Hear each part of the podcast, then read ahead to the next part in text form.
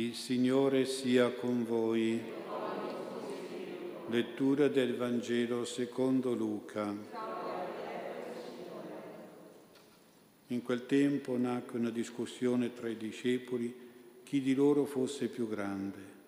Allora il Signore Gesù, conoscendo il pensiero del loro cuore, prese un bambino, se lo mise vicino e disse loro, chi accoglierà questo bambino nel mio nome accoglie me e chi accoglie me accoglie colui che mi ha mandato.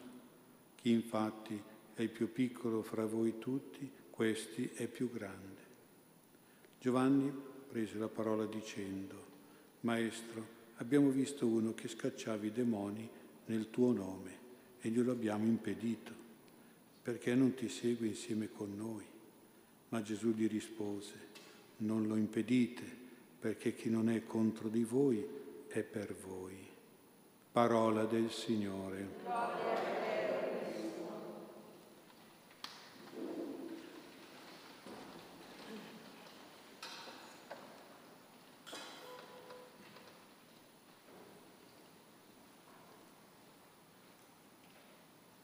Sia lodato Gesù Cristo.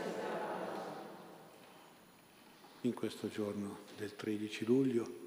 Ricordiamo due apparizioni della Madonna, quella di Maria, Nostra Signora di Fatima, Regina del Santo Rosario, la terza apparizione, e quella di Montichiari, Fontanelle, di Maria Rosa Mistica, Madre della Chiesa e la festa da lei voluta oggi, proprio 13 luglio.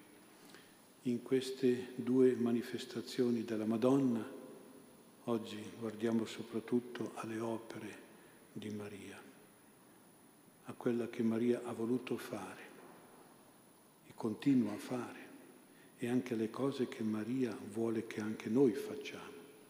Quindi guardiamo non solo alle opere di Gesù, ma anche alle opere della Madonna e per imitare anche queste opere. La prima opera che ci è indicata a Fatima dalla Madonna è di tipo battagliero, di tipo vincitore. La seconda opera che ci è indicata dalla Madonna a Fontanelle è di tipo sanitario, di tipo guaritore. Vediamo ora la prima importante opera che è di tipo battagliero. Nell'Apocalisse, al capitolo 12, si parla di una grande dama, una signora, una donna vestita di sole. A Fatima la Madonna ha donato agli increduli nell'ultimo giorno dell'apparizione, a ottobre, il miracolo del sole. È la, Madonna, è la donna vestita di sole. Questa donna combatte dice l'Apocalisse, contro il dragone rosso, che è il simbolo di Satima, Satana. Il dragone rosso ha sette teste coronate da sette diademi. Ecco allora questi sette teste, questi sette diademi sono simbolo dei sette vizi capitali di Satana, del demonio. Capitale vuol, deriva da capo, da testa appunto, capo di altri peccati inferiori, sono i vizi che stanno a capo di tutti i più gravi peccati dell'umanità e sono i sette vizi, vi ricordate, superbia, avarizia, lussuria, ira, gola, invidia, accidia. Con questi sette vizi Satana seduce gli uomini come un diadema abbagliante seducente, affascinante, di bellezza, di potenza. Ad esempio oggi il diadema del gioco, il diadema della gola, il diadema dell'avarizia, della lussuria, eccetera, insomma. Seducono e colpiscono tante persone. Ci sono delle strutture adeguate proprio a questi vizi, dei luoghi dove questi vizi si possono coltivare. Ci sono delle esperienze che raccolgono e riassumono questi vizi e li offrono a tante persone che sia un po' maliziosamente, sia anche a volte ingenuamente, si lasciano coinvolgere, si lasciano plagiare si lasciano influenzare e quindi poi stravolgere. C'è addirittura chi trascinato dagli amici o dalle amiche in certe relazioni, in certe frequentazioni, in certi ambienti di divertimento, magari di trasgressione, di sballo, di vizio, qualcuno arriva a inaridirsi fino ad arrivare ad odiare i propri doveri di vita, a non sentire più niente per la moglie, per il marito, per i figli, per la famiglia stessa, arriva a trascurare il lavoro, a farlo andare male, a diventare dispersivi e pigri in tutti i propri doveri. Oltre a queste sette teste con diadema, il drago rosso Satana ha dieci corna, dieci corna con le quali combatte e vuole incornare o diremmo noi fa le corna, ai dieci comandamenti. Ogni corna è una malvagità con la quale Satana, il demonio, vuole distruggere la morale naturale e creaturale delle dieci leggi di Dio, i dieci comandamenti. Allora vedete che il demonio Satana opera, opera con la falsità e la seduzione dei sette diademi miraggio di felicità e di piacere, opera con la malvagità e l'aggressività delle dieci corna, delle dieci immoralità distruttive, dei dieci comandamenti. Ma questo demonio trova sulla sua strada, trova la Madonna, una forte combattente. La Madonna è coinvolta in prima persona, direi in prima linea Madonna non è stata immune dalla battaglia che Satana ha scatenato e continua a scatenare soprattutto contro la Chiesa di Gesù.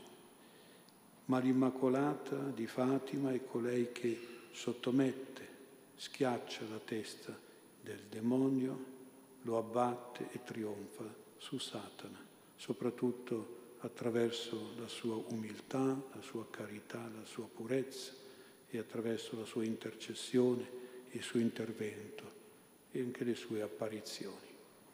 Quindi ci dobbiamo affidare alla protezione, alla difesa di Maria.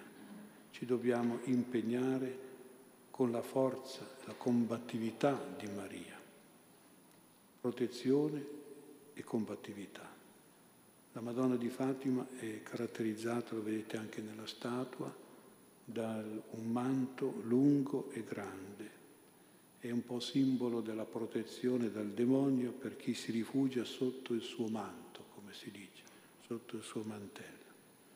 È una mamma che avvolge col suo grembiule, col suo mantello i figli per proteggerli da un nemico, da un pericolo.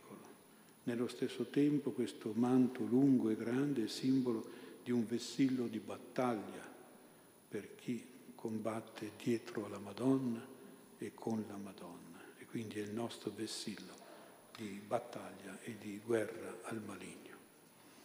E oggi però dobbiamo ricordare che c'è una battaglia particolare, una duplice battaglia, sia nella Chiesa sia nella società. Vediamo anzitutto nella Chiesa.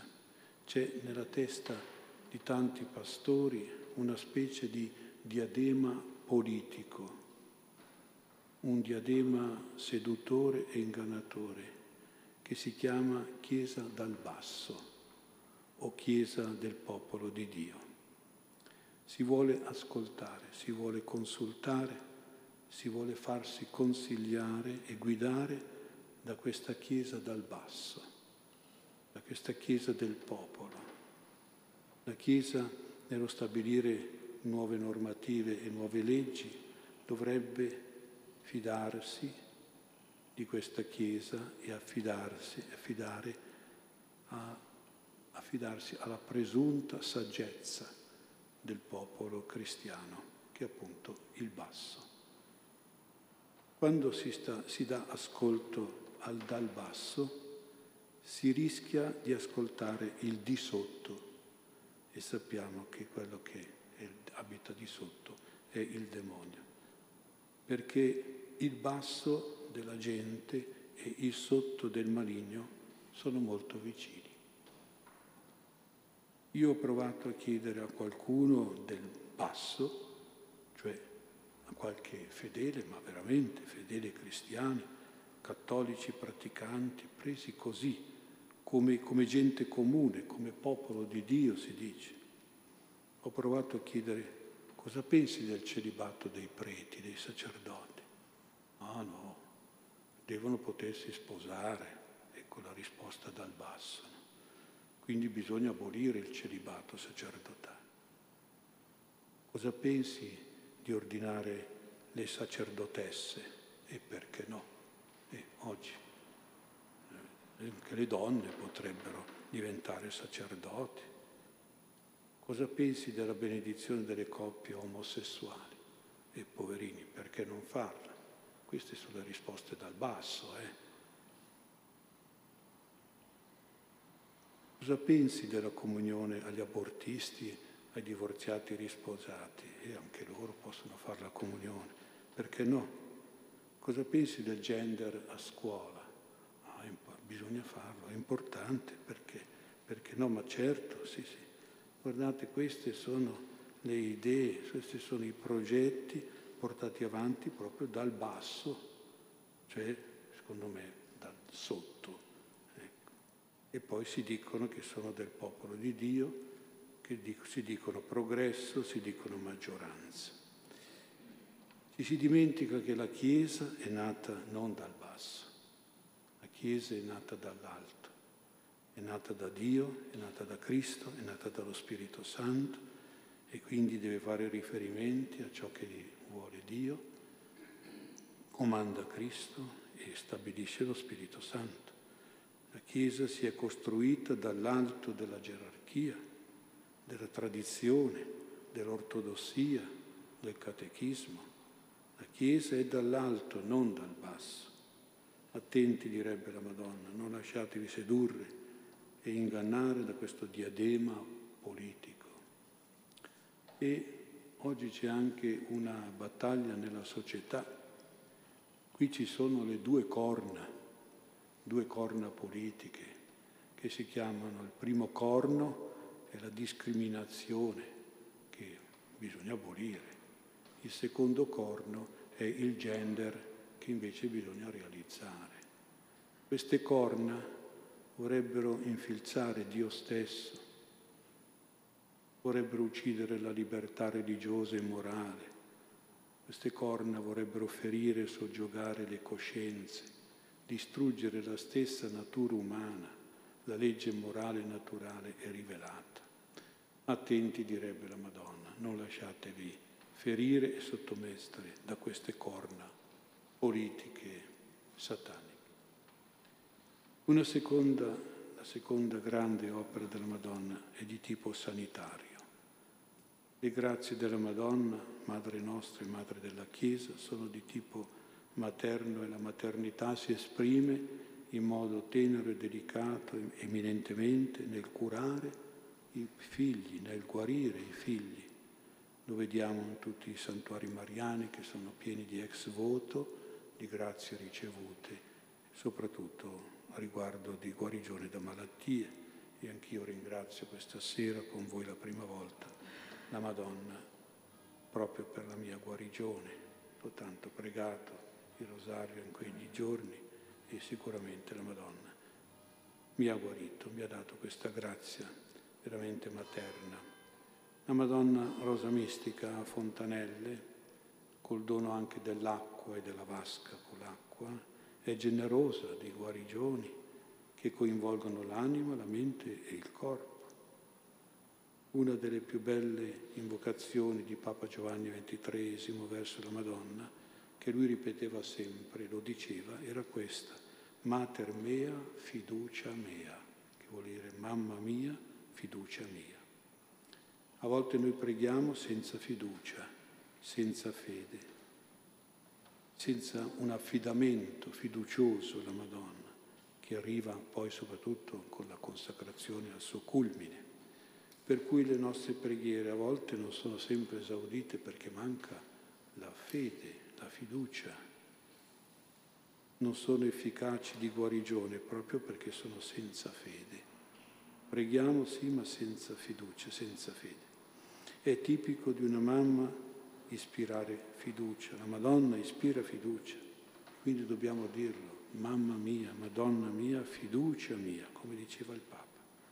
Quando si è malati o quando c'è un malato in casa bisogna pregare tanto, ma soprattutto con tanta fiducia di figli verso una mamma che pensa lei per prima a darci una grazia di guarigione. Quindi dobbiamo dire alla Madonna aiutaci a crescere come la mamma fa crescere bello e sano un suo bambino, cioè aiutaci a crescere nella fiducia verso di te, dopo che, dopodiché le grazie arriveranno sicuramente, grazie terapeutiche, guaritrici e liberatrici, grazie numerose, puntuali, belle e generose. Spesso sono grazie anonime, nascoste in quello che noi chiamiamo per caso, ma invece dovremmo aprire gli occhi e vedere per Maria, non per caso. È successo questo. Sono operate tante grazie da colei che si nasconde per umiltà, ma che opera con intensità di amore e di bene per noi. Confidiamo alla Madonna tutti i nostri problemi, soprattutto quelli di salute e di malattia, avremo sempre il suo aiuto materno, liberatore e guaritore.